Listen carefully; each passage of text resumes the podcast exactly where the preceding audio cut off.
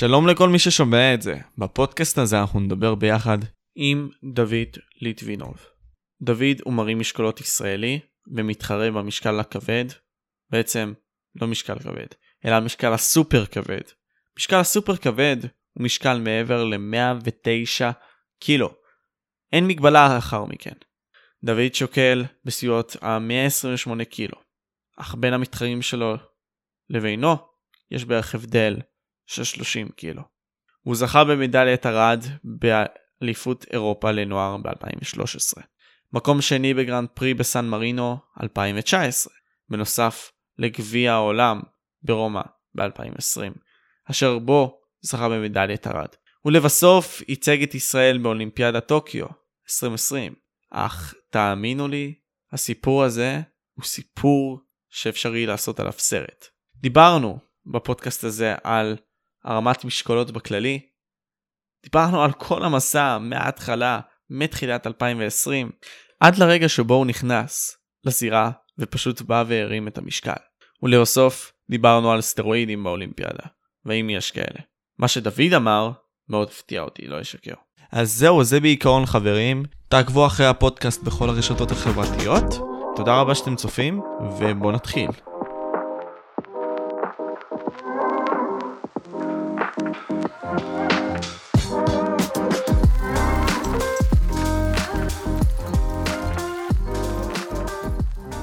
אז קודם כל, מה איתך?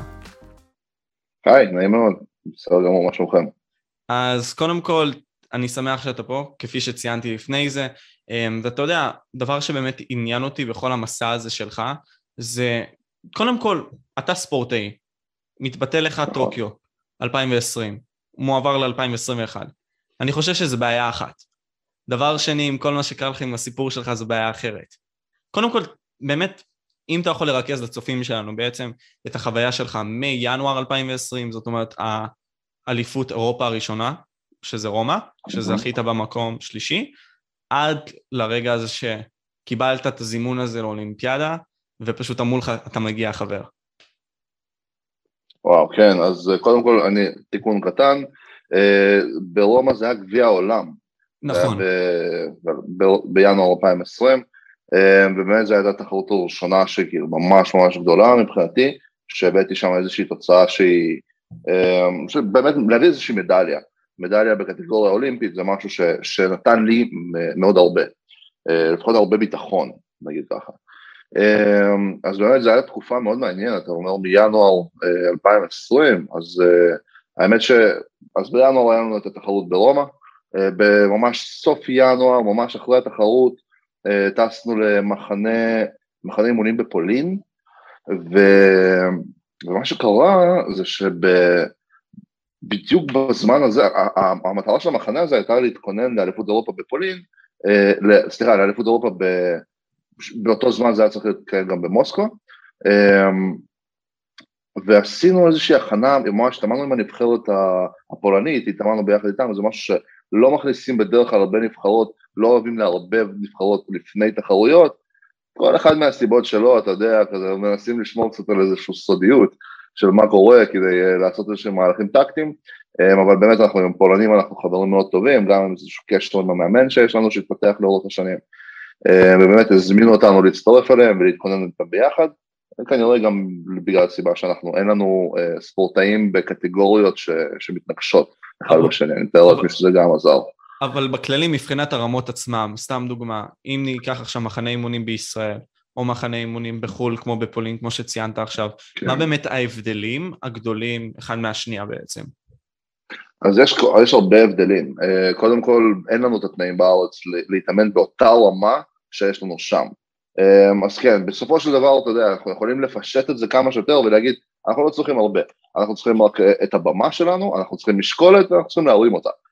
אז כן, אתה יודע, על פניו זה, זה מה שנראה, ומאוד פשוט, אתה יודע, אפשר לשחק בראש קטן, ו- ולהגיד שזה מה שלא צריך יותר מזה. וברמה מסוימת זה נכון, אוקיי? זה בעיה, ברמה מסוימת זה נכון. העניין הוא שכשאנחנו רוצים להגיע לאיזושהי רמה עולמית גבוהה, אנחנו צריכים כבר uh, להבין שלא רק uh, להרים את המשקולת ולהוריד אותה, זה לא, זה לא כל מה שקורה פה. אנחנו באמת מנסים להגיע לאיזשהו טופ, לאיזושהי uh, רמה ש... בכנות אחרים עדיין לא, לא, לא הגיעו אליה, אנחנו באמת מנסים להיות הכי טובים בעולם בתחום שלנו. אמ, וזה אומר שאתה צריך להקדיש את כל החיים שלך לטובת הדבר הזה, זאת אומרת, גם השיקום שלך צריך להיות אחר לגמרי, התזונה שלך צריכה להיות אחר לגמרי, ההתעסקות שלך ביום יום, ה mindset שלך צריך להיות מכוון אה, לאותו דבר, לאותה נקודה, לאותה מטרה. אמ, וכדי לאפשר את זה אתה צריך אז קודם כל באמת שתהיה לך את היכולת להתנתק מהבעיות, בעיות היום יום שלך, אוקיי? אתה לא יכול אה, להגיע למצב ש... אתה מתכונן לאליפות אירופה, אבל אתה חושב, אה רגע, מה קורה, אני צריך עכשיו לשלם שכר דירה, אין לי כסף לשכר דירה, אוקיי, אה, אתה מתחיל לחשוב, רגע, משהו פה, אתה יודע, אה, אוקיי, איך אני הולך, אני הולך לעבוד עכשיו, אני הולך לעשות, אתה יודע, איך אני פותר את הבעיה הזאת, או שיש לך איזשהו בעיות עם, ה, עם החברים שלך, עם המשפחה, עם ווטאבר, אתה יודע, אנחנו אנשים, קוראים לנו דברים, כמו, ש, כמו שהבעיות היומיומיות שיש לכולם, אז יש אותם גם ככה גם לספורטאים. אמ, אז אתה צריך באמת איזושהי, את האפשרות הזאת להתנתק מזה ו- ולהגיע, אוקיי, להגיד, אוקיי, עכשיו אני נמצא במצב שלא קורה שום דבר בחיים שלי שהוא לא קשור להכנה לאותה תחרות. אמ, גם אם יש לי איזשהו, אתה יודע, אני לא יודע איך אני הולך לסגור את החודש הבא של השכר דירה לצורך העניין, אה, אז זה לא מעניין אותי, אוקיי? כי אני נמצא עכשיו בהכנה לאליפות אירופה, אני, יש לי את הקורת גג היום, יש לי את הארוחה, את השלוש, חמש ארוחות שלי אה, באותו מקום, זאת אומרת ארוחות מסודרות לפי התפריט שנבנה בשבילי, אה, התנאי אימון שלי זה אותם תנאי אימון שאני באמת, אני מתאמן בעולם שיש בו את כל הציוד ולא פתאום, אוקיי, חסר לי איזשהו במות, במות ספציפיות שאני צריך או איזשהו ציוד אה, מקצועי שאנחנו צריכים להשתמש בו ביום יום לשיפורים טכניים כאלה ואחרים. אה, ו, ומה שקורה זה שאתה באמת, המטרה של, של, של הניתוק הזה היא באמת לאפשר לך לעשות את ההכנה המקסימלית לאותה תחרות. והדבר השני זה הסביבה שלך. אתה משנה את הסביבה שלך, אתה, אתה, לא, אתה מגיע למצב שאתה לא מתאמן לבד, אתה לא מתאמן לאותה תחרות, אתה יודע, בלי, בלי אף אחד, רק אתה והמאמן שלך, אמ, אלא אתה נמצא בסביבה של, אוקיי, יש פה נבחרת שלמה של כמה ספורטאים שרובם הם באמת הטובים בעולם בקטגוריה שלהם לפחות, וכולכם הולכים לעבר אותה מטרה. ויש, אתה יודע, יש קצת וואסאח, יש קצת, אה, יש אנדר, כאילו, אתה, אנדרנלין שם, אתה נכנס לאולם וכולם מפוקסים. הדבר, כולם חושבים על, אוקיי, יש לנו רק תחרות אחת, כולם מתכוננים לאותה תחרות, כל אחד בקטגוריה שלו, אתה, אתה כאילו לא מתחרה איתם, אבל כולם, לכולם יש את אותה מטרה. ו, וזה מאוד חזק, זה, האנרגיות שלך באותו מקום, באותו אולם, הן אחרות לגמרי ממה שקורה לך ביום יום. אז זה באמת שתי הדברים האלה, שמצד אחד זה להתנתק ולקבל את התנאים המקסימליים למה שאתה צריך, והדבר השני זה באמת להיות עם הסביבה הכי טובה, הכי בריאה, בוא נגיד ככה, להכנה לאותה תחרות, לאותה מטרה שבניתם. ובכללי במסע שלך, עד, בכללי כספורטאי, עכשיו נגיד תיארנו את העניין הזה עד פולין, ואחרי זה נמשיך, כן? אבל יש לך הרבה מאוד כאבי ראש בגלל כן. העניין הזה שאין גיבוי מסוים סביב מה שאתה עוסק בו בעצם? אז כן, האמת שאצלי באופן אישי, תראה, אני לא אשקר, אני גם בן אדם שלוקח על עצמו בדרך כלל את כל ה... כל ה אני מעדיף לקחת על עצמי את האחריות, כי אני יודע שבשבילי, אה, אני יודע שאני אעשה את מה שצריך בצורה הכי טובה. אז קשה לי לפעמים אה, לתת, אה, להעביר את האחריות הזאת הלאה, וזה בא ממקום של, אתה יודע, נפגעתי הרבה בעבר, נגיד ככה, פשוט כשאתה נותן איזושהי אחריות למישהו אחר, הדבר מתבצע לא בצורה הכי טובה שצריך, מהרבה סיבות, זה יכול להיות מסיבות מקצועיות, זה יכול להיות מסיבות תקציביות, זה יכול להיות מסיבות טכניות לגמרי, אז מה, ש, מה שקורה, אני מעדיף לקחת, זה, זה לא שאני מעדיף, אני נאלץ לקחת את האחריות על עצמי, כדי שאני אוכל אה, באמת להכין את עצמי ולהביא את עצמי אה, לסיטואציה הכי טובה שאני יכול להיות בה. וכמו שאמרנו, שוב, סביבה זה משהו שמאוד חשוב, אז אתה מנסה לשלוט על הסביבה שלך. Um, התנאי אימון שלך מאוד חשובים, אז אתה צריך להגיע למצב שהתנאי אימון שלך הכי טובים שאתה יכול להשיג לעצמך. Um, ובגלל שזה, אין, אין לנו בארץ לפחות, או באיגוד שלנו, בן אדם שמתעסק בדבר הזה, אז יש לך, כן, יש לך מאמן נבחרת שאמור, uh, אתה יודע, ל, ל, הוא אחראי בפועל היום רק על התוכנית המקצועית שלך, אבל הם לא, לא אחראים על כל הסביבה ועל כל מה שקורה מסביב, כמו שקורה בנבחרות אחרות. בנבחרות אחרות, לדוגמה, אנחנו, אתה יודע, תיקח כל מדינה מפותחת אה, בספורט לצורך העניין, אה, אז יש לך נבחרת של אותה קבוצה, ומה שהם עושים, אה, אז יש להם לכל, אה, לכל הקבוצה, באמת, קודם כל, אז קודם כל יש קבוצות יותר גדולות שהן גם מתפתחות מאותה סיבה, אבל יש לך פיזיותרפיסט, יש לך רופא, יש לך תזונאי שעובד באופן קבוע עם כולם, יש לך אה, צוות מקצועי שלא רק מנסה להתאים לך את מה שצריך, אלא הוא גם דואג להביא לך את מה שאתה צריך. זאת אומרת, אצלי לצורך העניין אני מגיע למצב שאוקיי, אז אין לי את הצוות המקצועי, אה, במשך שנים לפחות לא היה לי את הצוות המקצועי, אז הייתי צריך ללמוד בעצמי, אוקיי, התחלתי ללמוד על תזונה, מה אני עושה, איך אני הופך את התזונה שלי להכי טובה שאני יכול. אה, במשך שנים לא היה לי פיזיותרפיסט קבוע שיכולתי לעבוד איתו, אז למדתי, אז ואני נפצע, אז אוקיי, איך אני עושה, אה, איך אני מגיע למצב שאני נפצע פחות. אתה מגיע למצב שאוקיי, העבודה המנטלית שצריכה להיות, ש, שיש לה פתאום, היא חלק מאוד דומיננטי מה, מההכנה שלך לתחרות. אז אוקיי, פתאום התחלתי להתעניין בפסיכולוגיה, בנוירוסיינס קצת, בדברים כאלה ש... תראה, ברמת, קודם כל זה, אני, אני לא אשקר, איפשהו זה נחמד שגד, שעכשיו אני יודע את כל הדברים האלה, אוקיי? זה מאוד מגניב, אני חושב שזה ידע שאפשר, לה, אם אני אוכל באמת להעביר אותו הלאה, כמו שאני מת, אה, מתכנן לפחות, אה, אז זה מאוד אפקטיבי. אה, העובדה שזה, שזה קרה בגלל ש... אתה יודע, נאלצנו לעשות את זה, כי לא היו תנאים, זה החלק העצוב פה. כן, אני בטוח. שאם אם, אם היו לנו את התנאים האלה לאורך השנים, אז באמת, קודם כל, אוקיי, זה לא אומר שלא הייתי לומד את זה, אבל זה כן אומר שהייתי לכל הפחות יכול להגיע לרמה קצת יותר גבוהה ממה שאני נמצא בה אפילו היום. אוקיי, אז אתה דיברת על כל העניין הזה של, קודם כל הוואי של המחנה אימונים, כל העניין הזה של הסביבה, כל העניין הזה של המחשבה שלך עם עצמך. עכשיו, אחרי המחנה אימונים, מה היה לך אחרי זה? אז האמת שבזמן המחנה אימונים הזה, בדיוק התחיל כל עולם העניין הקורונה, אז זה היה ממש בפברואר, אה, פברואר 2020, אה, ושם התחילו השמועות הראשונות של רגע, משהו קורה בעולם, משהו זז, אנחנו צריכים, לה...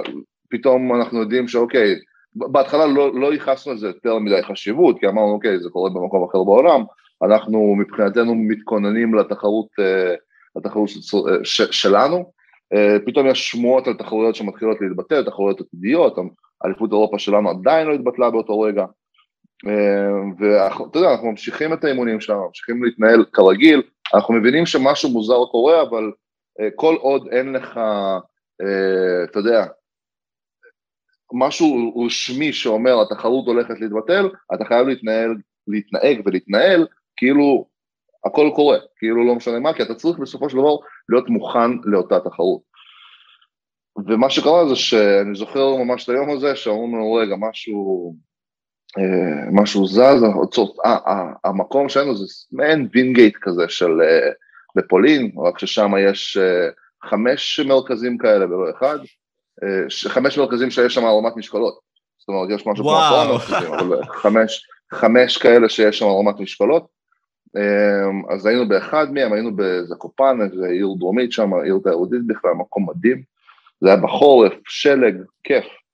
אמ, ו, ומה שקרה זה שאומרים לנו, טוב, סוגרים את, סוגרים את המקום הזה, אה, מפנים את כולם, אתם חייבים לעזוב, המאמן שהיה איתנו אומר הכל בסדר, אני לוקח אתכם לעיר שלי, למועדון הפרטי שלי, בינתיים אה, ננסה תוך כדי לפתור מה, מה קורה שם, ובאמת עניין של יום יומיים כזה מאז שהעיפו אותנו, מאז שסגרו אותנו שם, אה, עד שפתאום מגיעים, אה, הסגרים הראשונים התחילו. והסגר הראשון בפולין, כשהיה, אני חושב שזה היה תחילת מרץ כבר, סוף, זה היה תחילת מרץ, סוף פברואר, התאריך שיש לי זה התשיעי במרץ משהו, שהוא פשוט יושב לי שם. אמ, ש... אז בוא נגיד התשיעי במרץ, כן. התשיעי למרץ, השמיים נסגרים. זאת אומרת, כל מי שלא לא טס עכשיו ולא חוזר, נתקע, אנחנו נתקעים בפולין. אוקיי, רגע, זה כבר רציני, חייבים למצוא איזה כרטיס טיסה אחרון הביתה.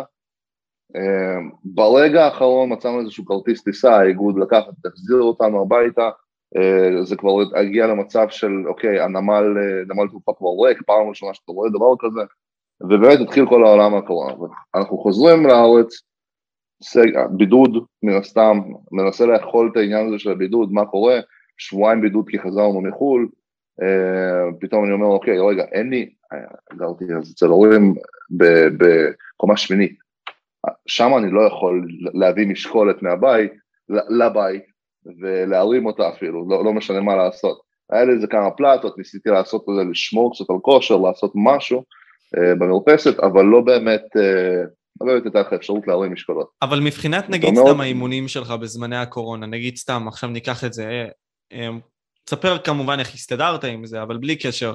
כן. איך אתה התאמנת גם? היה לך חדרי כושר פנויים? האם הם היו סגורים ובעצם לא התאמנת? איך זה בכלל היה? אז מה שקרה זה שלא היה לנו את האפשרות באמת להתאמן, אה, גם, קודם כל הסגר הראשון עשתה בבית בכלל, אחרי שכבר נגמר הסגר פתאום התחיל הסגר הארצי ולא הייתה לנו את האפשרות גם לצאת לאולם, אחרי, לא יודע, תקופה קצרה, אז הספורטאים שבאמת התכוננו לאולימפיאדה והיה להם איזושהי תחרות, הרשו כזה לצאת למחנות, אה, לאימונים שלהם, למתקני אימון שאישרו אותם, שמשרד הספורט אישר, זה היה בלאגן שלם, אה, לא באמת יכולנו להתאמן כמו שצריך, עשינו את זה אפילו בשושו, בכנות, ממש ניסינו כזה לברוח לאולם כזה, כדי שבלי שאף אחד יראה אותנו, אה, והעיקר להתאמן, העיקר לעשות איכשהו להמשיך להתכונן, כי מבחינתי עדיין לא, לא פרסמו שאליפות אירופה מתבטלת, אז אני חייב להתכונן אליה.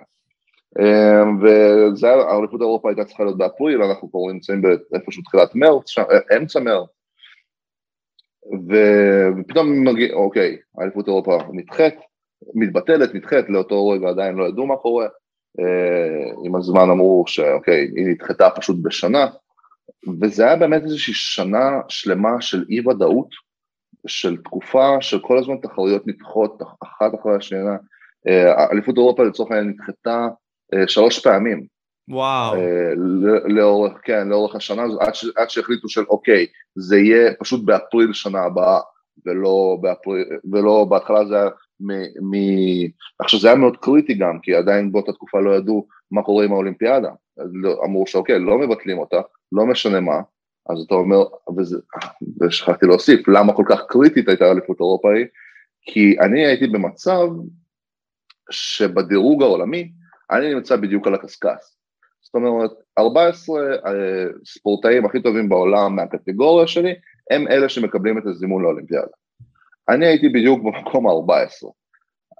אני יודע שכל משחק אה, של, אתה יודע, של ממש קילוגרמים בודדים, יכול לשנות למעלה או למטה את ה... את ההכנה, את, אתה יודע, את הדירוג שלי. ואני לא היחידי, אני מבין שמי שנמצא מתחתיי בדירוג, הוא רוצה את המקום שלי, הוא הולך להילחם עליו.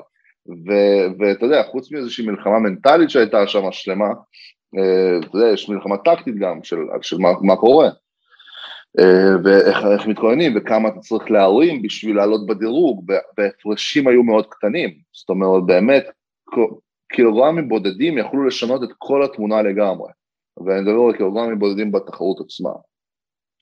ומה שעשינו זה פשוט, אוקיי, תראה, מבחינתי לא יכולתי לעשות יותר מדי, אמרתי אני חייב להתפרע, אני חייב להיות בכושר הכי טוב שאני יכול, לא משנה מה, הכל נמצא פה על המאזניים, אה, אני חייב, אין לי, אין לי דרך לוותר פה, זאת אומרת, אם אני, אני שנים מנסה, אה, שנים אני מתכונן לרגע הזה, אני הקפאתי שנתיים לפני זה, אני הקפאתי את כל החיים שלי בשביל להתכונן לאותה תחרות, אמ, פתאום קורונה, פתאום דברים קורים, דברים זזים, אתה אומר, אז רגע, נכנס לזה בכל הכוח באימא. עם, עם כל האי ודאות הזאת, סבא, אתה גם בעצמך אמרת עכשיו, הקפאתי שנתיים מהחיים שלי, שזה פסיכי, וזה נכון, כי אם אתה רוצה להיות ספורטאי ברמות הגבוהות, זה מה שאתה צריך לקחת ולעשות, על מנת להגיע לרמה שאתה רוצה להגיע אליה, וזאתי האולימפיאדה. בתור חוד החנית הזאת, שיש אותה רק אחת לארבע שנים. מה בעצם למדת מהאי ודאות הזאת? כי בסופו של יום אנחנו לומדים שיעורים מהחיים האלה, ובמיוחד עם הקורונה הזאת, שהייתה מאוד, עדיין מאוד קשה לנו, מה למדת ואיך התמודדת עם זה? אז קודם כל, בהתחלה היה מאוד קשה להבין מה אתה עושה, כי אתה לא יודע לאן, בכלל לאן הרוחות נושבות. אה, אז אתה מנסה להגיע למצב שאוקיי, אתה צריך להיות לא משנה מה, אתה צריך להיות מוכן.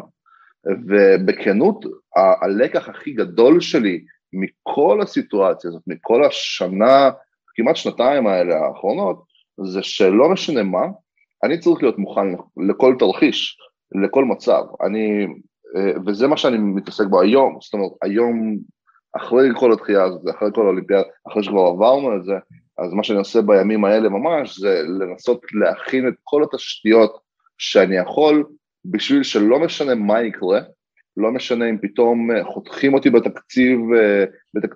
באופן מלא, לא משנה אם פתאום יש איזושהי פציעה שאני לא מצליח להתגבר עליה פתאום, או לא יודע מה, או פתאום יש חסרים כאלה ואחרים, בין אם זה חסרים טכניים או חסרים מקצועיים, להגיע למצב שקודם כל זה לא, זה non issue, שזה לא, לא פקטור בכלל, אמ, ובאמת להכין איזושהי תשתית שיכולה להוציא אותי מכל מצב כזה, מכל סיטואציה כזאת, לפחות עד האולימפיאדה הבאה, עד, עד פריז 2024, אמ, כדי שנוכל באמת להתכונן ובשקט, לדעת שאני יכול שגם אם קורה עכשיו עוד איזושהי מגפה עולמית או עוד איזושהי אה, מלחמה גרעינית מבחינתי, זה לא משנה, זה לא משנה מבחינתי את ההכנה בשום צורה, אני יודע שאני כבר מוכן לזה, אני יודע ש... אה, מה, מה אני צריך לעשות, אני יודע איך אני צריך לעשות את זה, וממש בימים האלה אני עובד על, אה, על לש... ל, ל, לטפל בכל התוכנית הזאת, לטפל בכל העניינים הטכניים, אה, כדי, ש, כדי באמת לאפשר את הדבר הזה, כי המטרה היא בסופו של דבר ב-2024 היא לא רק להשתתף באולימפיאדה, המטרה היא באמת לעשות משהו הרבה יותר גדול. אז אתה יודע, עם כל העניין הזה שדיברת עכשיו, שאני אכין את עצמי לכל תרחיש, לא משנה מה. יש משפט של סנקה, שבאותה תקופה היה פילוסוף יווני, שאמר, luck yeah. is what happens when preparation meets opportunity. בעצם מזל no, נכון. קורה כשאתה מתכונן לכך ואתה פוגש את ההזדמנות. ההתכוננות נכון. עצמה לסיטואציות השונות בחיים, הם אלו שגורמות לנו למזל, אם נתפוס את הרגע, נתפוס את ההזדמנות. נכון מאוד, נכון מאוד, ואני שם לב, ואני יכול להעיד גם עכשיו, שתוך כדי השינוי הזה, שאני, שכשאני מנסה לעשות את כל השינויים האלה, אני רואה שהשינוי הכי גדול קורה דווקא עכשיו, דווקא כשאני מנסה להכין את עצמי לקראת אותם, אותה תקופה. אז סנקה ידע מה הוא אומר. סנקה לגמרי ידע מה הוא אומר, אבל אתה יודע, נחזור לחדר כושר שלך ועל זה שאתה לא הצלחת לעבור שם על דברים ויש את האי ודאות הזאת. מה היה אחרי זה? מה, נכון. מה האירוע שלקח אותך אחרי זה? איזה אירוע היה? אז באמת היה לנו שנה שלמה של אימונים אחר כך, אה, באמת שנה של אי ודאויות, כי תחרויות נדחות כל פעם, אתה מתכונן לתחרות, אתה אומר, אוקיי, מפרסמים שבעוד שלושה חודשים, באוגוסט לצורך העניין 2020 צריכה להיות תחרות, אליפות אירופה דאז, אתה מתכונן, אתה מגיע ל, ליולי, חודש לפני, אומרים לך לא, עוד פעם התחרות נדחתה. עכשיו אתה, אתה צריך להבין שכשאתה בונה, אה, כשאתה עושה הכנה לתחרות, אה, אתה, אתה בונה איזושהי תוכנית הדרגתית שמביאה אותך לפיק מסוים ברגע נתון. וכל כל, כל ספורט מקצועי, פשוט ברמת השקעות זה משהו שאנחנו רואים מאוד מאוד חזק, זה מאוד בולט. אמ, הספורטאי לא יכול להיות בפיק שלו אה, כל כך הרבה זמן, הוא לא יכול להיות בפיק לאורך כל השנה. יש אירועים מסוימים, תאריכים מסוימים בשנה, שהוא צריך להיות בפיק שלו, והמטרה של התוכנית אימונים ושל כל ההכנה הטכנית של אותו ספורטאי, היא באמת להביא אותו למצב ש, שבאותו תאריך ספציפי אתה תהיה בשיא שלך. וואו. לא שבוע, כמה שבועות לפני או כמה שבועות אחרי, באותו תאריך ספציפי אתה צריך להיות בפיק שלך.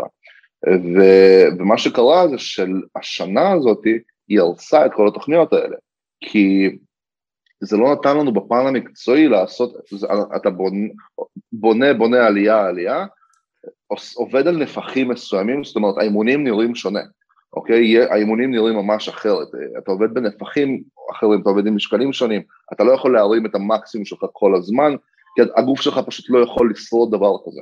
אז מתחיל כל עניין הפציעות, ואז מתחיל כל עניין הירידות אה, וה... אתה יודע, אני לא, לא אדבר על פציעות, אה, על טראומות כבדות, אבל יש ירידות מנטליות ש, ש, שקורות לך גם אחרי תקופה, תקופת אימונים ארוכה, אה, פשוט כי אתה מעמיס הרבה על הגוף שלך, ואתה יודע, לא רק אתה מתעייף, גם המוח שלך מתעייף, כי קודם כל אז אתה, אז אתה גם חושב כל הזמן אתה גם מעמיס כל הזמן לא רק על הגוף, לא רק על השרורים, לא רק על העצמות, גם על המוח. אה, השינויים ההורמונליים שקורים לך בגוף כל הזמן בהתאם לעומסים שאתה עושה, אה, הם שינויים שגם אותם צריך ללמוד לקחת בחשבון עם הזמן. אז מה שקורה זה שכשלא לוקחים אותם בחשבון מבחינת התוכנית אימונים לאורך פרק זמן כל כך גדול, אה, אז אתה, אתה פשוט יוצא מה, מה, מהאזור שאתה בשליטה בו, ותוסיף לכל האי ודאות הזאת את החוסר שליטה, ואתה באמת יכול, זה מתכון לאסון. אסון עצום. אנחנו ראינו אסונות, אסונות, באמת, זה, אנחנו מדברים פה גם על הפרלמנטלי, אז אנחנו, זה יכול להגיע ל... ל תראה, ספורטאים, המון ספורטאים גדולים נכנסו לדיכאונות, דיכאונות מטורפים כן. בתקופה הזאת. אה, וזאת הסיבה לזה, אגב, אה, שינויים משוגעים שה, שהמוח שלהם עבר לאורך פרק זמן כל כך ארוך, אה, שהם לא, לא יכלו להכין את עצמם בכלל לדבר הזה. אז אנחנו מדברים, אתה יודע, אז יש פה את הפן מן הסתם, אבל יש פה את הפן הפיזי. עומסים מצטברים כל כך הרבה בלי לתת איזשהו זמן מנוחה לגוף, זמן להתאושש לכל המערכת שלט שלך, זה משהו שהוא מצטבר. וכשכל כך הרבה עומס מצטבר בגוף, בסופו של דבר, אתה יודע, זה, זה, זה, זה שובר את הגוף. נכון. Uh, פשוט נוח. נכון, זה שובר את הגוף, אתה יודע, עם כל העניין הזה, זה מעלה לי את השאלה הזאת, כן? יש לנו את כל העניינים האלה עכשיו של מה שציינת, הפן המנטלי, הפן הפיזי, וכל שאר הדברים שנכנסים בחיים שלך. אומרים תמיד בעניין הסטואי שתשתלט במה שאתה יכול לשלוט ובמה שאתה לא יכול, אל תשלוט. אבל בסופו של יום זה נגע בך כל כך שגם אם רצית לשנות את זה, רצית להשפיע על הדברים שאתה כן יכול לשלוט, זה נגע בך. עכשיו, איך, איך, איך ספורטאי יכול להתמודד עם זה? איך, כאילו, זה באמת הורג אותי, איך ספורטאי שנמצא ברמות האלה יכול להתמודד עם זה? איפה כל שאר האנשים? אתה חושב שבסופו של יום, אתה יודע מה, לא נשים אצבעות מאשימות, ניקח ספורטאים בכללי. איפה ההפקרות פה הייתה? האם הייתה פה הפקרות מכוונת? או שפשוט אנשים לא כל כך ידעו שזה מה שהולך להיות? שאנשים כן הולכים להיפגע בצורה הזאת. אמ, אז אני קודם כל אני לא חושב שהייתה הפקרות מכוונת. אה, חשוב, חשוב להגיד את זה, בסופו של דבר כן יש איזה שהם צוותים מקצועיים, כן יש אנשים בוועד האולימפי, ביחידה לספורט הישגי בישראל, במשרד הספורט, שכן יושבים וכן עושים איזושהי עבודה. אה, מה שאני חושב זה שקודם כל אף אחד באותה תקופה, לפחות בתקופה הזו, אף אחד לא היה מוכן לזה, אף אחד לא ידע איך להתמודד עם זה, ואני חייב להגיד בכנות שלאורך הזמן אנחנו כן ראינו, לפחות מסגר לסגר עברנו שלושה סגרים גדולים, אז מהסגר הראשון אה, על הסגר השני אנחנו כן ראינו איזשהו שיפור משמעותי, סליחה, מהסגר השני לסגר השלישי אנחנו ראינו באמת איזושהי עבודה אחרת לגמרי עם הספורטאים, כבר היה איזשהו ניסיון, היה, לנו, היה מושג איך בכלל עובדים עם הדבר הזה. אה, עם זאת באמת לא היו מספיק תשתיות, והתשתיות לא היו מוכנות בגלל שלאורך שנים לא השקיעו מספיק במקומות הנכונים. אז לא עזרו מספיק, ל... לא היה את כל הפסיכולוגים, פסיכולוגי ספורט למיניהם שעבדו עם ספורטאים באותה תקופה. אז ספורטאים שבאמת אה, לא היה להם את זה באותו זמן, אז אתה רואה שהם כן אלה שנשברו קצת יותר. אה, פיזיותרפיסטים למיניהם שלא היה, ספורטאים שלא היה להם גישה אל אותם פיזיותרפיסטים, אז אתה רואה שאלה ספורטאים שנפצעו יותר. וזה כן משהו שאפשר היה לעשות. זה כן משהו שאפשר היה לתקן, אם היו יודעים לעשות את ההכנה הזאת מראש. אז אני חושב שהטעות היא לא, הבעיה, ההפקרות הזאת, לפחות איך שאתה אומר את זה, היא לא, היא לא הייתה באמת מכוונת, אבל היא כן, לא, לא ידעו אה, להכין את התשתית הזאת מראש כמו שצריך, ו, ובגלל זה כשקרה נזק, כשקרה משהו גדול, אז הנזק היה גדול יותר, הרבה יותר ממה שיכלו לצפות לו. אמ, אני כתבתי משהו קטן, אה, אתה יודע, שאלו אותי, ב... אני לא זוכר באיזה גן, אני חושב שזה מידיעות אחרונות, כש, כשממש כשהתחילו, כשהתחיל כל תקופת הקורונה, אמ, שאלו אותי מה, מה דעתי כאילו על כל מה שקורה. אתה יודע, שאלו כמה ספורטאים, אני חושב שאפשר למצוא את זה, למרות שחתכו אה, חצי, חתכו חצי ממה שאמרתי, אבל עדיין אה, לקחו חלק מהדברים ש... ממה שהיה לי חשוב. ומה שכתבתי זה היה שבסוף התקופה הזאת אנחנו, אנחנו נראה מי באמת לקח את ההזדמנות הזאת ולמד והשתפר והצליח לגדול ממנה, ומי, לא יודע, ברורה טבעית, ומי מהברורה הטבעית פשוט ייפול ו, ולא יצליח, אה, לא יצליח לעבור אותה. וזו בחירה של כל אחד. מבחינתי, אני רואה את זה לפחות כבחירה של כל ספורטאי, כבחירה של כל אדם, לבוא ולראות האם אתה לוקח את הקושי הזה, וזה הקושי מטורף, כי זה באמת, על ספורטאים לפחות זה ירער את כל הקריירה שלהם, אוקיי? זה באמת היה ערעור שלם על קריירה של תוכנית שאתה עושה, מתכנן לאורך שנים, פתאום היא מתבטלת לגמרי, זאת אומרת זה לא, אנחנו לא מדברים פה על, על שינויים להחליף מקום עבודה, אנחנו מדברים פה על האם אתה בכלל ממשיך לעבוד או לא, אנחנו מדברים, אתה מבין, זאת אומרת, זה שינויים שהם היו מאוד מאוד מאוד קריטיים. ו, ואני חושב ש, שהזמן ראה את שלו, אני חושב שהזמן ראה את שלו ואנחנו רואים היום מי, מי כן בחר לקחת את זה כהזדמנות ומי בחר לקחת את זה כקושי, ואני באמת, לדעתי האישית, אני, אני אומר שזאת בחירה לגמרי. אני חושב שזאת בחירה לראות את ההזדמנות הזאת בכל קושי, או, או פשוט לראות של לא, העולם לא אוהב אותי ואני צריך להתמודד עם זה. ורע לי, קשה לי. כן, ורע לי וקשה לי. ובסופו של דבר, אני רואה, לפחות, לכולם היה רע וקשה. אבא שלי היה עצמאי, ואתה יודע, העסק שלו פתאום אה, התחיל אה, לקרוס ופתאום הוא לא יכול לפרנס את המשפחה.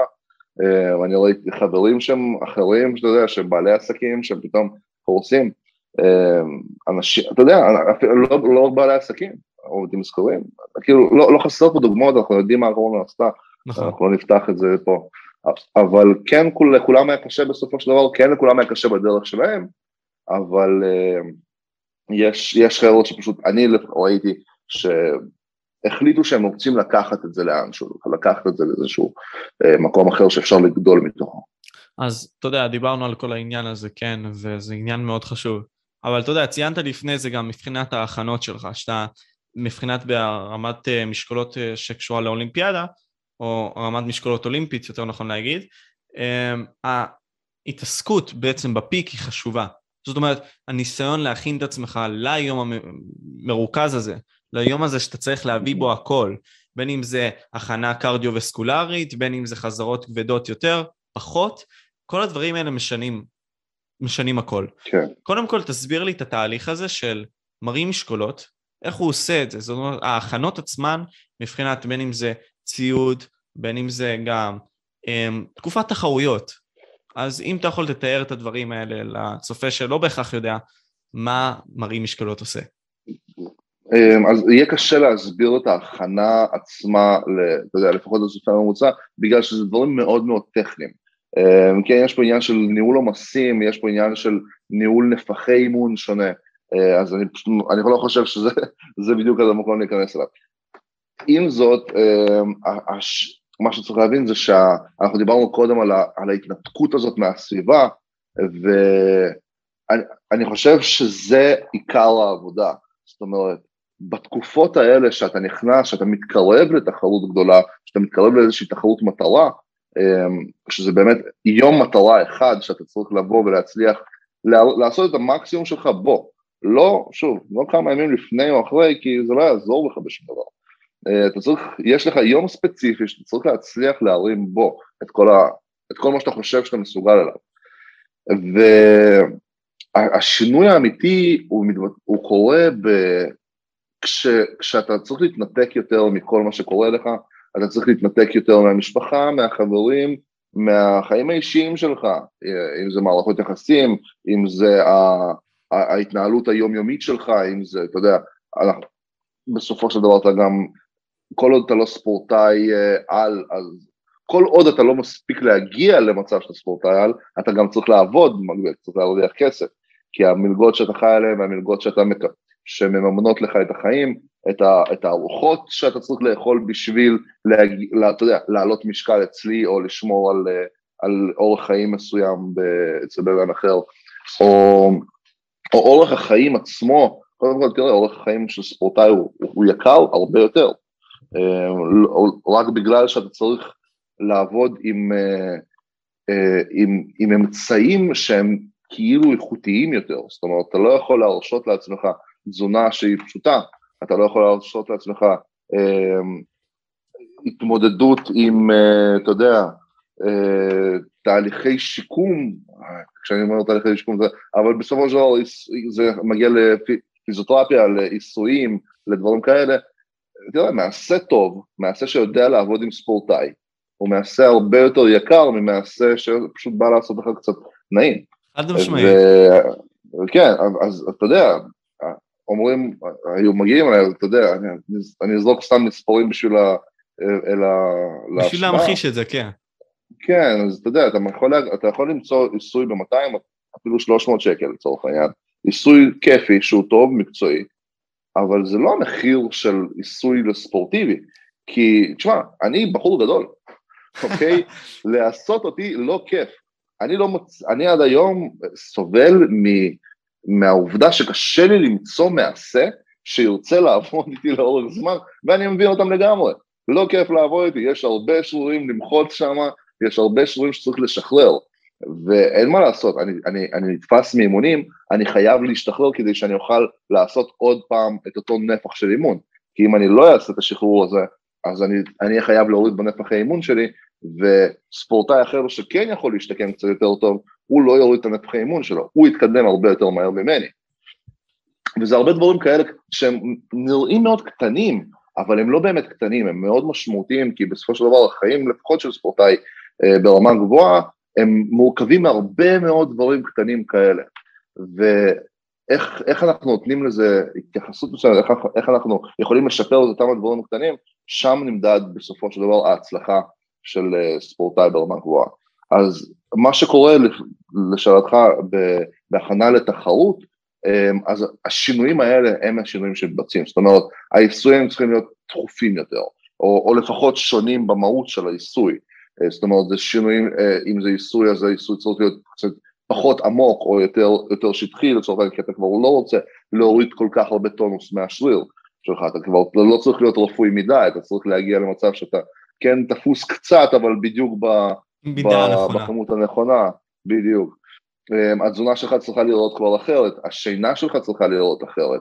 אמ, יש הרבה ניואנסים שהם מאוד ניואנס, שהם ניואנסים מאוד קטנים, שהם רובם באמת קשורים לעניין של שיקום ועניין של לפחות עומסים באימון עצמו, ששם השינויים האלה קורים. אמ, כמובן, הדרגה, אה, העלייה של עומסים, אני חושב שזה או לפחות שינוי בעבודה של עומסים, זה בגדול מה שמשתנה בעבודה היומיומית של אותו ספורטאי. כן, וקודם כל זה גם העבודות האלה שציינת, אם זה אמ, חזרות יותר מוגברות, זאת אומרת יותר, יותר חזרות, או פחות חזרות, זה גם תלוי, נכון? נכון, אז יש נניח בעולם שקולות, אז זה קל להמחיש את זה, אמ, לקראת תחרות, מה שאנחנו נרצה לעשות, זה יותר חזר, אה, יותר חזרות על משקלים כבדים, אבל פחות חזרות על uh, משקלי עבודה, משקלי כוח. זאת אומרת, בהמון משקלות אנחנו, יש לנו תרגילי כוח, יש לנו תרגילי, תרגילים טכניים. אז בתרגילים הטכניים, שזה מה שאנחנו מרימים בתחרות עצמה, שם אנחנו נרצה לעבוד לפחות חזרות, אבל משקלים גבוהים יותר.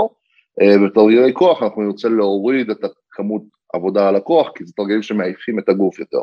אה, בתקופה ההפוכה, בתקופה שהיא תקופת תחנה, אז אתה תרצה לעבוד פחות על משקלים שהם משקלי עבודה שהם תחרותיים יותר, ולעבוד יותר על נפחים גדולים של אימון, זאת אומרת אה, סקווטים ומשיכות ודדליפטים למיניהם, לעשות אותם כבדים יותר, אה, כי, כי זו התקופה שאתה פשוט בונה לעצמך בסיס של כוח.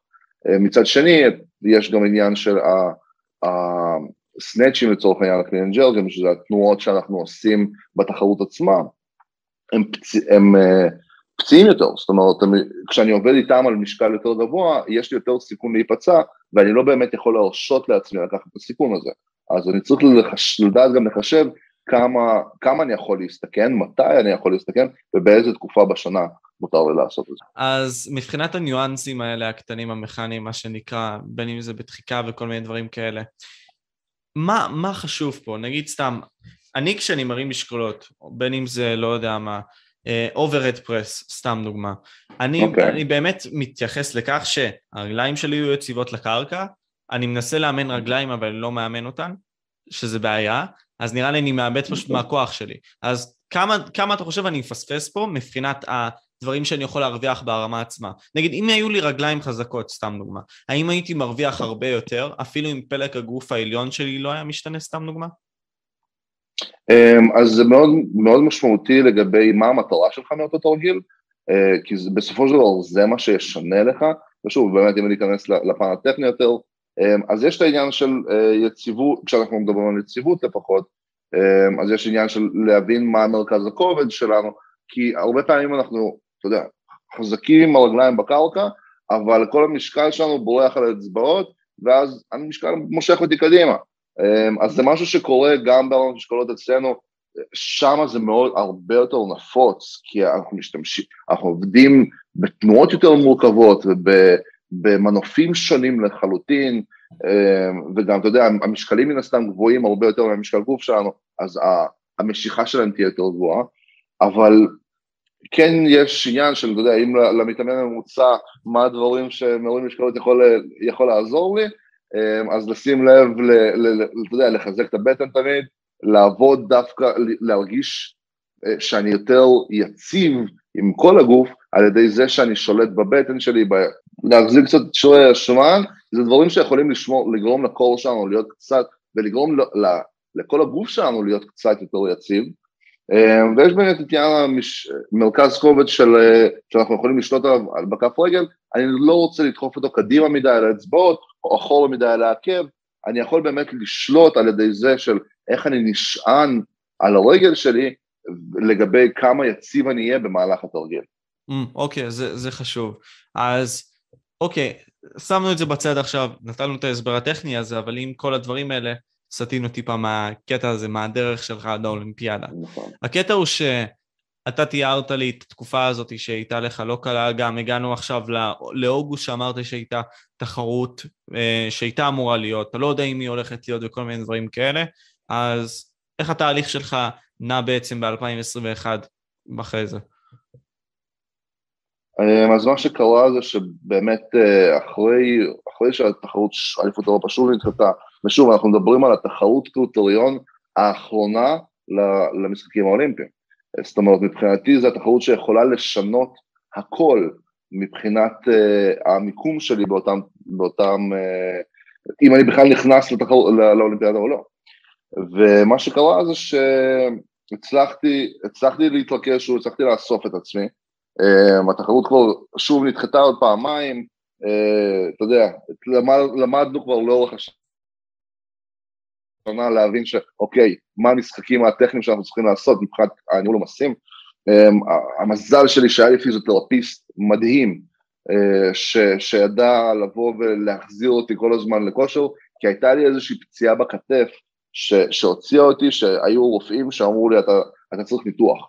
זאת אומרת, יש לך איזשהו קרע שם בלברום של הכתף, ואתה צריך ניתוח, אתה, אתה חייב לתפור אותו, אם אתה רוצה להמשיך, ו, והיה לי גם משהו דומה בכתף השנייה לפני איזה שנה, אה, ואותו אותו, אותו פיזיותרפיסט, איגור מהצוות של אדם מדיר באסותו ריאקשן ברמת החייל, שאני חייב להם את החיים שלי, אה, מה, ש, מה שהוא עשה, הוא אמר פשוט, אוקיי, לא, לא, לא יקרה מצב כזה, אתה לא נכנס לשום ניתוח, אם אתה נכנס לניתוח עכשיו, אתה, זה שיקום של שישה חודשים רק מהניתוח, אז זה לא הגיוני בכלל, אתה יודע, אנחנו לא יכולים לחשוב על, על, על, על אולימפיאדה אם חושב, אם אנחנו מכניסים את הדבר הזה ברצינות. והייתה איזושהי עבודה מאוד קשה, גם מהצד שלו, גם מהצד שלי, זאת אומרת, העבודה היומיומית של חיזוקים ו... ו ובאמת לחזק את הרצועות, לחזק את השרורים מסביב, כדי שהם יוכלו לקחת יותר את העומס על עצמם. אמ, ו- ובאמת בתקופה הזאת התרכזתי יותר בשיקום מפציעה, שבכנות, בעולם אידיאלי לא הייתי צריך לחשוב על זה אפילו. אמ, אבל היה לי את המזל הזה, זכיתי לעבוד עם אנשים כאלה, אמ, והוא, והוא הוציא אותי מזה, הוא פשוט הוציא אותי מהפציעה הזאת. אני זוכר שביום של התחרות באליפות אירופה כבר במוסקבה, כבר באפריל 2021, אני זוכר כמה ימים לפני הכתף שלי מתחילה, אתה יודע, מרגיש אותה שוב מתפוצצת לי, וואו. ואני אומר, אתה יודע, אני מדבר עם, מדבר עם איגור, עם הפיזיותרפיסט, אני אומר לו, זה הסיטואציה, מה לעשות? הוא אומר, תקשיב, אתה יודע מה לעשות. אין, אין שום, בשלב הזה, בשלב הזה אין שום דבר שאנחנו באמת יכולים לעשות. תחזיק, תתמודד, אתה, זה, זה בשלב הזה זה כבר בראש שלך. אמ, ובאמת הוא הצליח גם להחזיר אותי, בכנות גם בפן המנטלי, אמ, כשהיו תקופות שאני הרגשתי שהמערכת, אתה יודע, יורקת אותנו החוצה, וזה היה באמת איפשהו באמצע 2020, כשהייתה את כל התקופה הזאת של האי-ודאות, אה, כשאיבדנו את, ה, אה, את ההתמודדות שלנו, זאת אומרת, את השליטה על הגוף שלנו בצורה מסוימת, שזה דבר נוראי, באמת הרגשה נוראית. אה, ואז גם אמרו, אוקיי, אתם לא הצלחתם, לא, לא חידשתם את, ה, את התחרות שלכם, עכשיו אני כספורטאי, אני תלוי, המלגה שלי, המשכורת שלי, השקלים האלה שבודדים, הם, זה תלוי מ... זה תלוי בתחרויות שאני עושה. זאת אומרת, זה תלוי בתוצאה שאני מביא במהלך השנה בתחרויות באליפויות אירופה ובאליפויות עולם. הסיטואציה שנוצרה זה שבגלל שאליפות אירופה נדחתה, אז אמרו, אוקיי, אתם לא חידשתם את, הקריטריון שלכם, אז זה נפלט מהמערכת באופן אוטומטי. טוב, עכשיו אין לי תחרות אפילו להופיע בה. זאת אומרת, אני עכשיו צריך גם שנה, עזוב את זה שאנחנו מדברים פה על, אה, באותה תקופה בכלל, אה, משכורות אה, סופר נמוכות, על מלגות נמוכות, זאת אומרת, גם את זה לוקחים לי. וואו. ואני אומר, אוקיי, כאילו, אני, זאת אומרת, זה, זה, המשמעות של זה הרבה יותר גדולה, כי לא רק לוקחים לך את המלגה, שאתה יודע, שעל זה, זה מה שאתה משלם עליו בסופו של דבר, על אוכל, אה, לוקחים לך גם בצורה מסוימת גם את התנאים ההיקפיים שאתה מקבל, המעטפת הרפואית שלך, זאת אומרת כבר לא משלמים לך אה, על, ה, על, ה, על, הטיפ, על חלק מהטיפולים, כבר לא משלמים לך על חלק מהתנאים שאתה כן מקבל, זאת אומרת הגישה שלך למקומות מסוימים היא מתחילה להיות הרבה יותר קטנה, ו, ובאמת מה, ש, מה שקרה זה שאני הייתי בשוק, אני הייתי שבור, זה היה במאי, אני זוכר, 26 למאי קיבלתי את הטלפון של, אה, זה, זה, זה חקוק לי כאילו כטראומה. 2021 אה, כמובן, כן? 2020. אה אוקיי, 2020. 2020 אנחנו חזרנו קצת אחורה. 26 אה, למאי 2020, אני מקבל את הטלפון של אוקיי, אנחנו, אני מצטער להודיע לך, אתה כאילו כבר לא תהיה בסגל, בסגל האולימפי, כי לא, לא השתתפת באליפות אירופה, אני אומר, לא הייתה אליפות אירופה, אמרתי, אני מבין, אבל זה, כולם אוכלים את הבעיה הזאת, אז אה, תודה רבה, תודה על כל התמיכה שלכם, יאללה ביי. אה, באותו יום היה לי טיפול עם איגור, הוא אמר לי, תקשיב, מה ש... עזוב, עזוב הכל, כאילו, מה אתה צריך עכשיו בשביל האולימפיאדה? בדקנו מבחינת, מבחינת, מבחינה הטכנית של מה צריך, אה, והוא אמר לי, אוקיי, עליי, כאילו, אני, אני מתחיל לטפל בך, מבחינתי תבוא אליי הביתה, כאילו, תעשה, אנחנו נעשה את הטיפולים האלה באופן עצמאי, מחוץ לכל, אה, לכל מסגרת מקצועית שהייתה לי, והוא זה שבאמת החזיר אותי לתוך, ה, לתוך הסיטואציה בכלל שאני יכול לעבוד, אני יכול להתאמן ויכול להשתקם מהפציעות שהיו לי בכלל, מה, מה, מהטראומות שהיו לי, טראומות uh, פיזיות שהיו לי, בשביל בכלל להגיע למצב שאני שוב רלוונטי מבחינת האולימפיאדה הזאת. אמ, אז באמת אני, זה, זה, זה המון בשבילי וזה מדהים, וכאילו, הוא זה ששינה לי את כל, ה, את כל, ה, כל הצורה שבכלל התכוננתי לתחרות הזאת. תודה רבה אמ, לך איגו. כן, כן, תודה ענקית. אמ, אז יש את הפן הזה, ובאמת, אז כמו שאמרנו, חזרנו ל-2021, שוב, קפצנו קדימה, אליפות אירופה, לקחתי שם מקום עשירי, אני זוכר ששברתי אה, שמרתי כאילו את כל השיאים שהייתי חייב לשבור, מבחינתי זה היה, אני זוכר 188 קילוגרם בהנפה, קצת לפני זה שברתי בדחיקה יותר, עשיתי 217, באליפות אירופה הצלחתי 213, אה, בסך הכל בטוטל זה היה 401 קילו בקרב 2, שזה הצורה שאנחנו מודדים בה, את, את, זאת אומרת זה הסכם של שתי התרגילים, וזה היה 401 קילו בקרב 2, זה היה הפעם הראשונה בהיסטוריה שמישהו ישראלי, שמישהו צבר לפחות, שקודם כל שצבר התקרב למשקלים האלה, אה, ובמיוחד שלא שבר את המחסום הזה של 400 קילו, אז זה כבר קרה באליפות אירופה האחרונה במוסקבה, ב-2021 באפריל.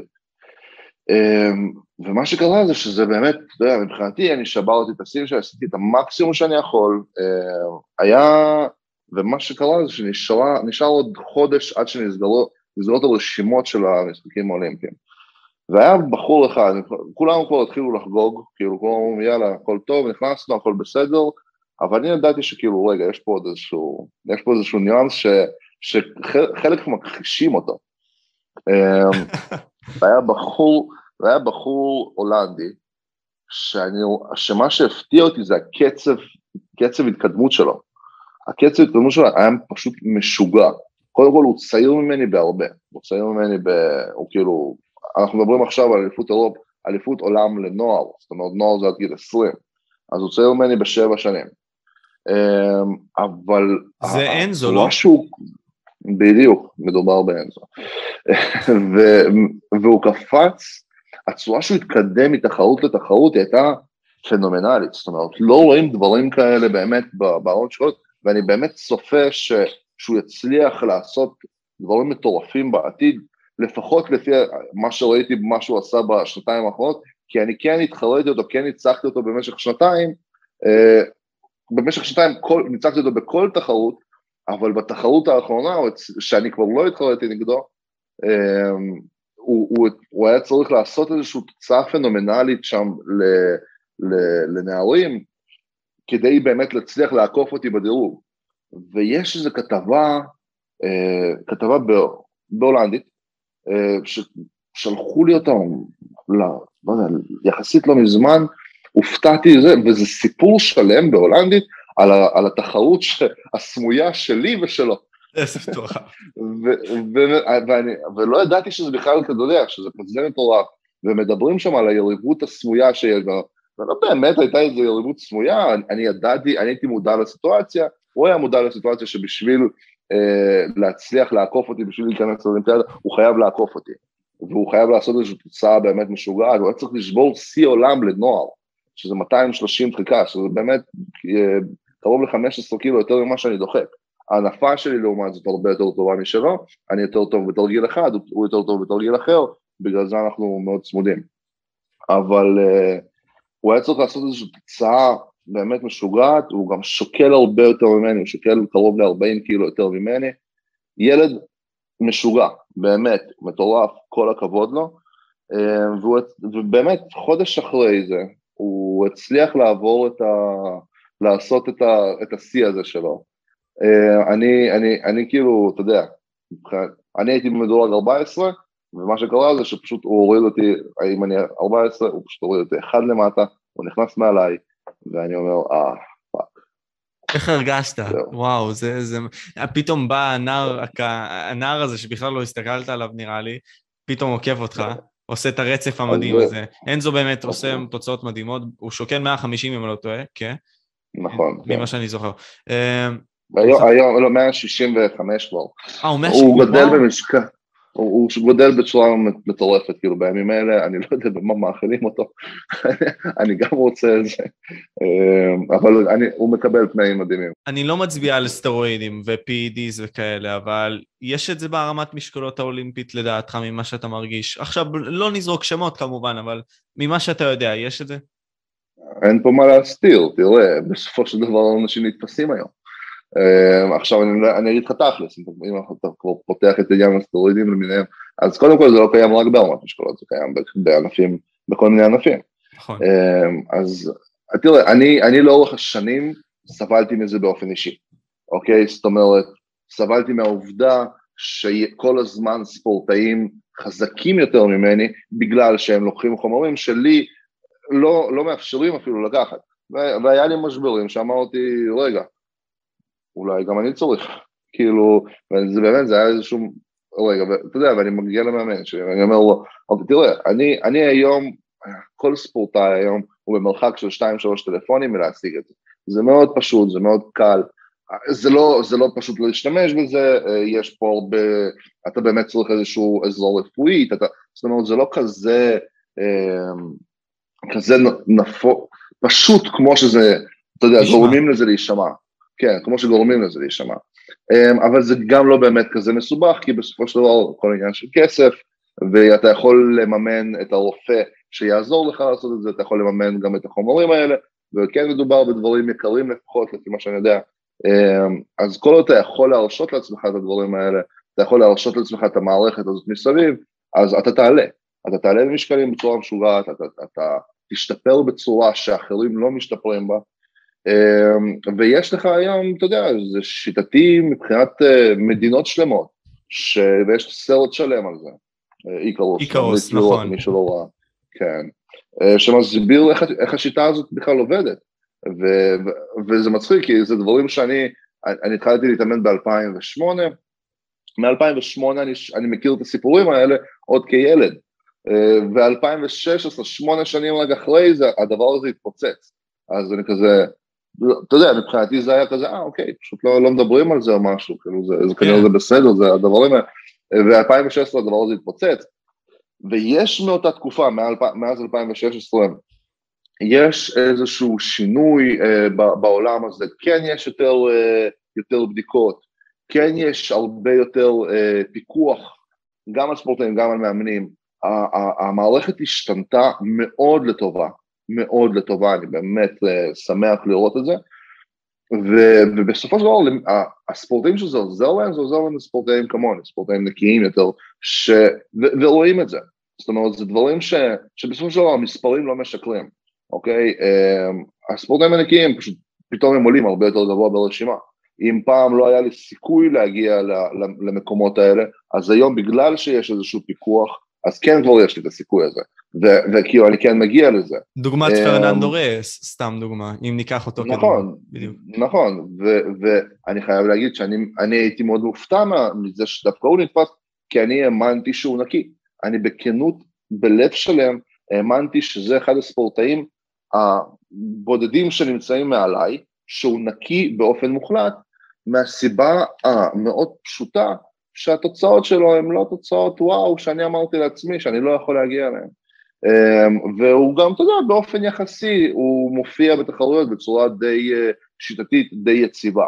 אמ, ספורטאים שהם, אתה יודע, שרואים אצלם פיקים, עליות וירידות, אנחנו נראה, לא, אתה לא יכול להגיד שזה בגלל זה, אבל ספורטאים שמשתמשים בסמים, הם בדרך כלל, אתה תראה אצלם עליות מאוד גדולות וירידות מאוד גדולות. אלג'דלי, מה שנקרא. לא, לא, כאילו, as is אפילו, as is.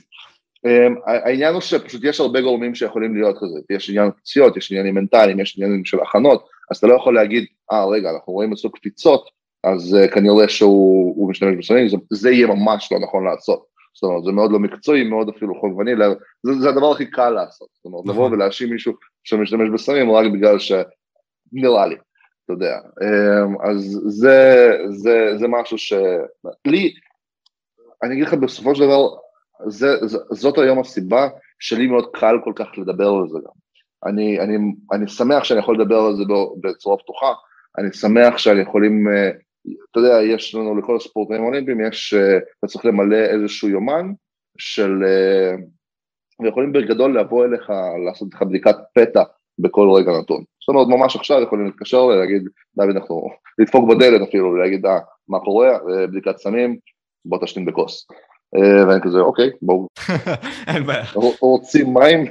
אתה יודע, דברים כאלה.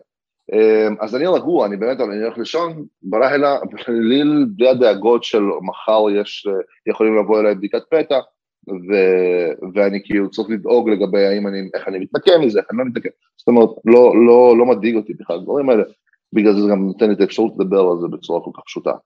אמ, אבל מה שקרה זה שבאמת, אז אותו ילד עקף אותי. אמ, ילד, בחור, חתיכת בחור. אותו בחור עקף אותי, אמ, הגיע, אני, אני כאילו, אני הייתי שבור באותה תקופה, אני כאילו, אתה יודע, באמת, שנתיים מהחיים שלי שהקפאתי, אמרתי, אני לא עושה שום דבר, אני עצרתי את הלימודים האקדמיים שלי, אני עזרתי, אני באותה תקופה, שנתיים וחצי לפני זה, אני עבדתי,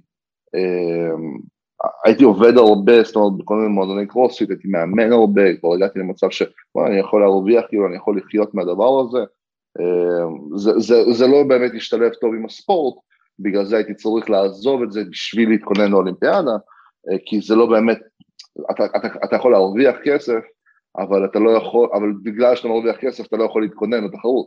בדיוק. ו- וזה זה, זה לופס אינסופי שאתה תמיד, uh, תמיד נמצא בו.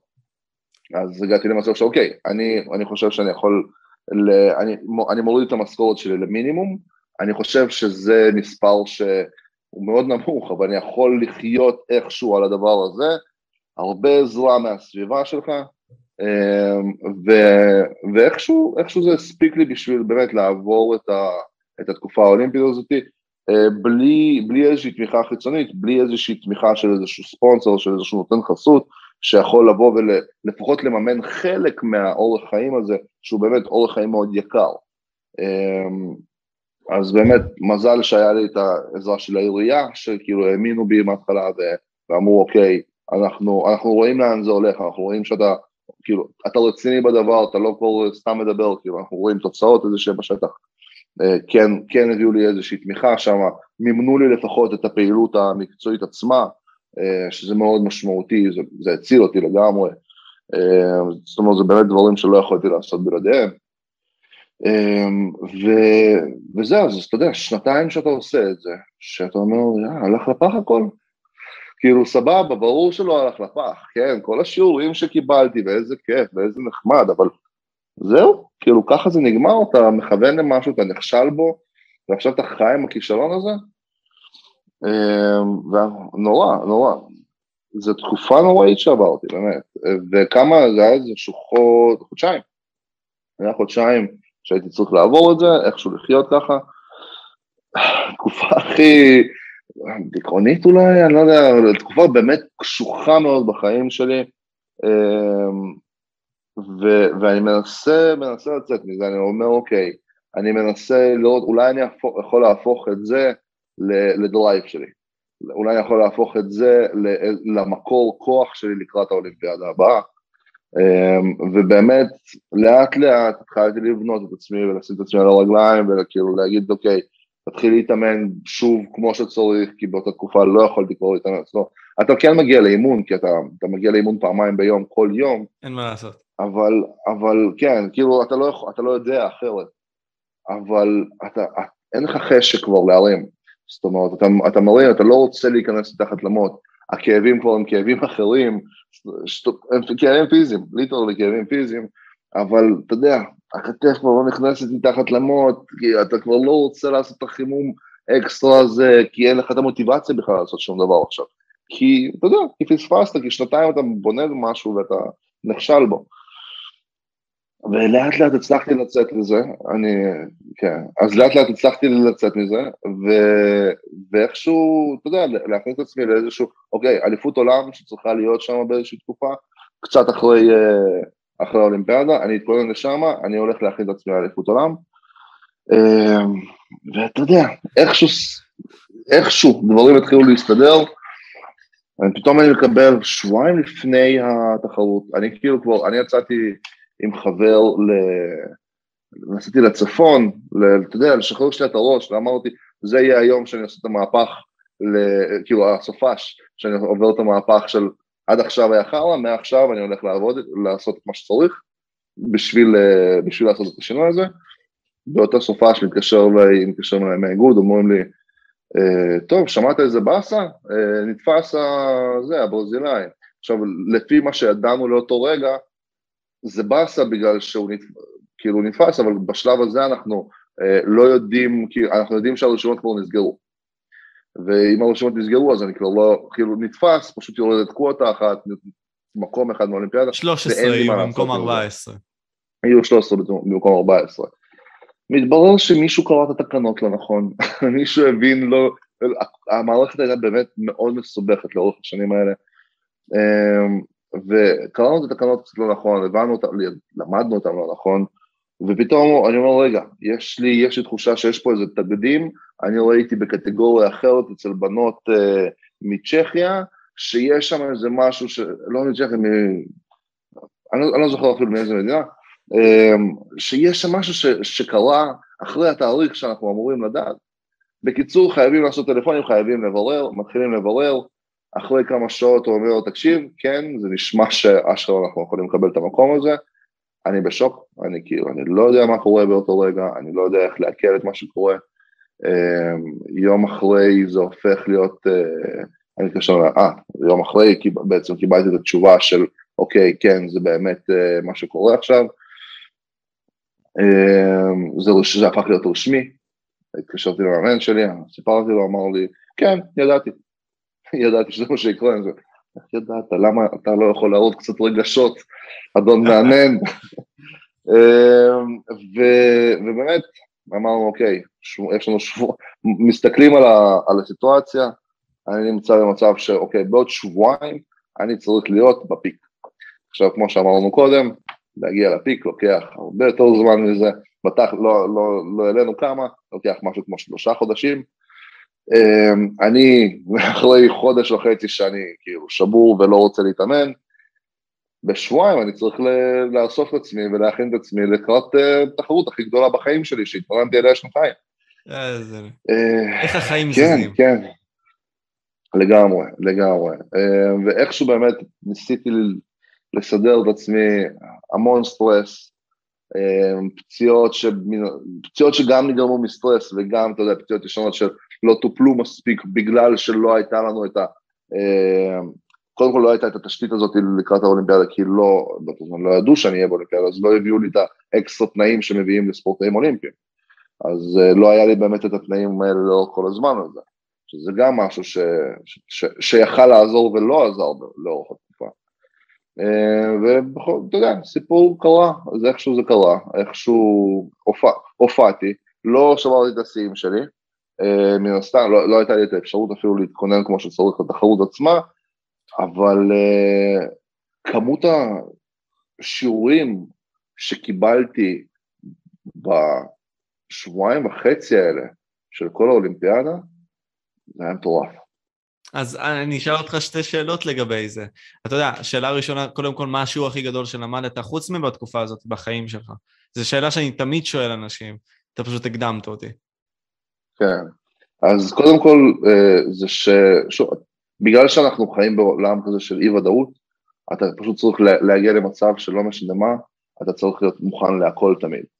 אמ, ומוכן הכל תמיד, זה לא אומר שאתה תהיה מוכן, זה לא אומר שאתה תמיד, כל סיטואציה שתיפול עליך, אתה תמיד תוכל לפתור אותה. אבל לכל הפחות, אתה יכול להגיע למצב שכל סיטואציה שתיפול עליך, היא לא תערער אותך. היא לא, ת, ת, היא לא תגיע, תוציא ממך את, ה, את, ה, את, ה, את המקומות הרעים שלך. היא לא, היא לא תש... אתה יודע, קשה להגיד את זה אפילו, כי אני, אני, אני נהיה מאוד אמוציונלי ברגע שאני בכלל חושב על, על, על התקופה הזאת. אבל באמת, uh, זה, זה באמת עניין של, כנראה השיעור הכי טוב שאתה יכול לקבל מהתקופה הזאת זה להבין שלא משנה מה ייפול עליך, זה ייפול, זה בסדר. זאת בחירה שלך לתת לך, לתת לסיטואציה הזאת, לערער אותך, או פשוט לקבל אותה בברכה, בחיבוק, ולהתמודד עם זה איך שזה. השאלה איך להתמודד עם זה. אז uh, אתה יודע, יש, הש... קודם כל השאלה להתמודד בדיוק עם מה, ואז יש לך הרבה ניואנסים שאתה צריך להתמודד איתם. אז אתה יודע, לכל אחד יש את הנקודות החלשות שלו, ו... כל אחד בעבודה העצמית שלו מגלה מה, מה הנקודות החלשות שלו ומה הדברים שהוא צריך אה, לעבוד עליהם ולשפר אותם, אה, ו, וזה בדיוק מה שאתה עובד עליו. ולגבי איך, לא, לא חסר דברים, לא חסר, אז יש, אה, קודם כל ברגע שאתה יודע מה, זה יותר קל לגלות איך. חזק מאוד, ואתה יודע, עם כל העניין הזה, אומרים עכשיו על 2024, פריז, אתה יודע, שאלה שלי כזאתי, אתה 30 קילוגרם בערך רחוק מכל הטובים, עזוב את uh, כל המשוגעים האלה, לעשות למיניהם, הגיאורגים למיניהם, כן. כן? גם בנוסף לכך, ישראל לא כל כך עוזרת בענף uh, הרמת המשקולות, כמו שהיא עוזרת בענפים אחרים כמו ג'ודו וכו'. איך אתה ניגש לאולימפיאדה הזאת של 2024? במחשבה שלך עכשיו, ואיך אתה חושב שהיא תתנהל לך? אני מבין שהציפיות שלך הן גדולות מעצמך, זה הגיוני. כן. אבל מה, כן. מה אז... בפרקטיקה אתה חושב שיהיה? מה התרחיש? אז קודם כל, מבחינת, אני, זה לא, לא מה אני חושב שזה, אני חושב מה שאנחנו מנסים ליצור. אמ, ואני חושב שזה בעיקר הדגש שאנחנו צריכים לתת, אה, להסתכל עליו. אמ, כי אנחנו לא יודעים מה, מה, מה יהיה התרחיש, אנחנו לא יודעים אם, עוד פעם, אם יהיה עכשיו מלחמה גרעינית, אנחנו נצטרך להתמודד עם כל, ה, עם כל הדברים האלה בצורה אחרת. אבל השאלה היא מה אנחנו מנסים ליצור. ואני קיבל, בגלל שקיבלתי כל כך הרבה שיעורים של, ש, לפחות מהתקופה הזאת, בגלל שזה ערער אותי כל כך חזק, כל התקופה הזאת של הקורונה, כל התקופה הזאת של, של העליות וירידות לקראת המשחקים האולימפיים, אני, אני מצאתי את, אני מאמין לפחות את מרבית החולשות שלי. ו, והמטרה שלי בתקופה הזאת, מעכשיו והלאה ועד 2024, היא לעבוד עליהם, לעבוד על אותם חולשות ולהפוך את הנקודות החלשות שלי לנקודות החזקות שלי. אז כמו שאמרת לצורך העניין משקל, אני שוקל פחות, אז זה אומר לעלות משקל. זה אומר שאני לא יכול להרשות לעצמי יותר לשקול 30 קילו פחות, למרות שאני שוקל כמעט 130 קילו. אז זה אומר שאני צריך לראות איך אני מייצר לעצמי את התנאים, שגם לא רק במחנה אימונים אני יכול אה, להתאמן ולאכול כמו שצריך, אלא גם בבית, ביום יום שלי, אני יכול להתאמן ולאכול כמו שצריך. איך אני יכול להשתקם כמו ספורטאי ברמה אולימפית, שהיום אני כן ספורטאי ברמה אולימפית, איך אני יכול להשתקם בצורה הזאת, בצורה הכי טובה, הכי איכותית שאני יכול, אה, על בסיס, אתה יודע, לא, לא להתחיל לחפש היום מעשה אה, כל, ולהחליף מעשה כל חודשיים. אז זה אומר למצוא את, הס... לייצר עכשיו, וזה מה שאני גם עושה בימים האלה, אה, לייצר עכשיו את התשתית ואת הסביבה הכי טובה שאני יכול לאותה תקופה, לאותה, אה, לאותו פרק זמן שהולך לבוא, ממש, ממש לא, שבכנות אפילו כבר התחיל. זאת אומרת, יש לנו משהו כמו שנתיים ועשר חודשים לאולימפיאדה הבאה. זה לא הרבה זמן. לא הרבה זמן. זה לא הרבה זמן בכלל. ומהשנתיים האלה אפשר לעשות הרבה, אמ, ו... אבל זה גם הולך לעבור מאוד מאוד מהר. ואין זמן להתמהמה, אין זמן לחשוב, אה, אתה יודע, אין זמן לעצור אפילו. כבר היום צריך להיות מוכן לשלב הבא, לתחרות הבאה, ו... ואני לוקח את התחרויות הקרובות, שזה אליפות עולם אה, שאמורה לקרות ממש בעוד אה, חודשיים, ואת אליפות אירופה שצריכה להיות בעוד, אה, באפריל שוב. אה, אלה התחרויות הראשונות שאני הולך לראות האם התשתית שאני בונה ממש בימים אלה, האם היא מספיק טובה לקראת הקמפיין האולימפי הבא, שהוא באמת יתחיל, לפי מה שאני מבין, ממש אחרי האליפות אירופה הבאה. אז קודם כל בהצלחה לך, אני רוצה להגיד אישית תודה, תודה לך, וכמובן תודה גם ליורי, המאמן שלך, שסוחב איתך את כל הדרך הזאת, ועובר איתך, ועושה את כל הדברים המדהימים איתך, וכמובן לך שפשוט תגשים את מה שאתה באמת, ותיצור את המציאות הזאת שאתה חולם ליצור, בכללי גם לעצמך, שתקבל את מה שמגיע לך, וגם שאנחנו נהנה מהפירות שאתה תוציא לנו בסופו של יום. אז... אמן, תודה רבה. אז אה, אני בכללי אגיד שה... פודקאסט מצוין לדעתי, דיברנו על הרבה מאוד נושאים, וניפגש עוד חודשיים בכללי, בטלוויזיה, נראה אותך, נראה את ההישגים שלך, אה, וזהו, בכללי, אני הייתי וויטוק פודקאסט, משה, זה היה דוד, אה, ופשוט אני רוצה להגיד שתשימו לייק, תגובה, כל מיני דברים כאלה בתיאור, ותנסו להראות תמיכה, זה הדבר הכי חשוב לדעתי. טוב, אז זהו, להתראות לכם חברים, ביי.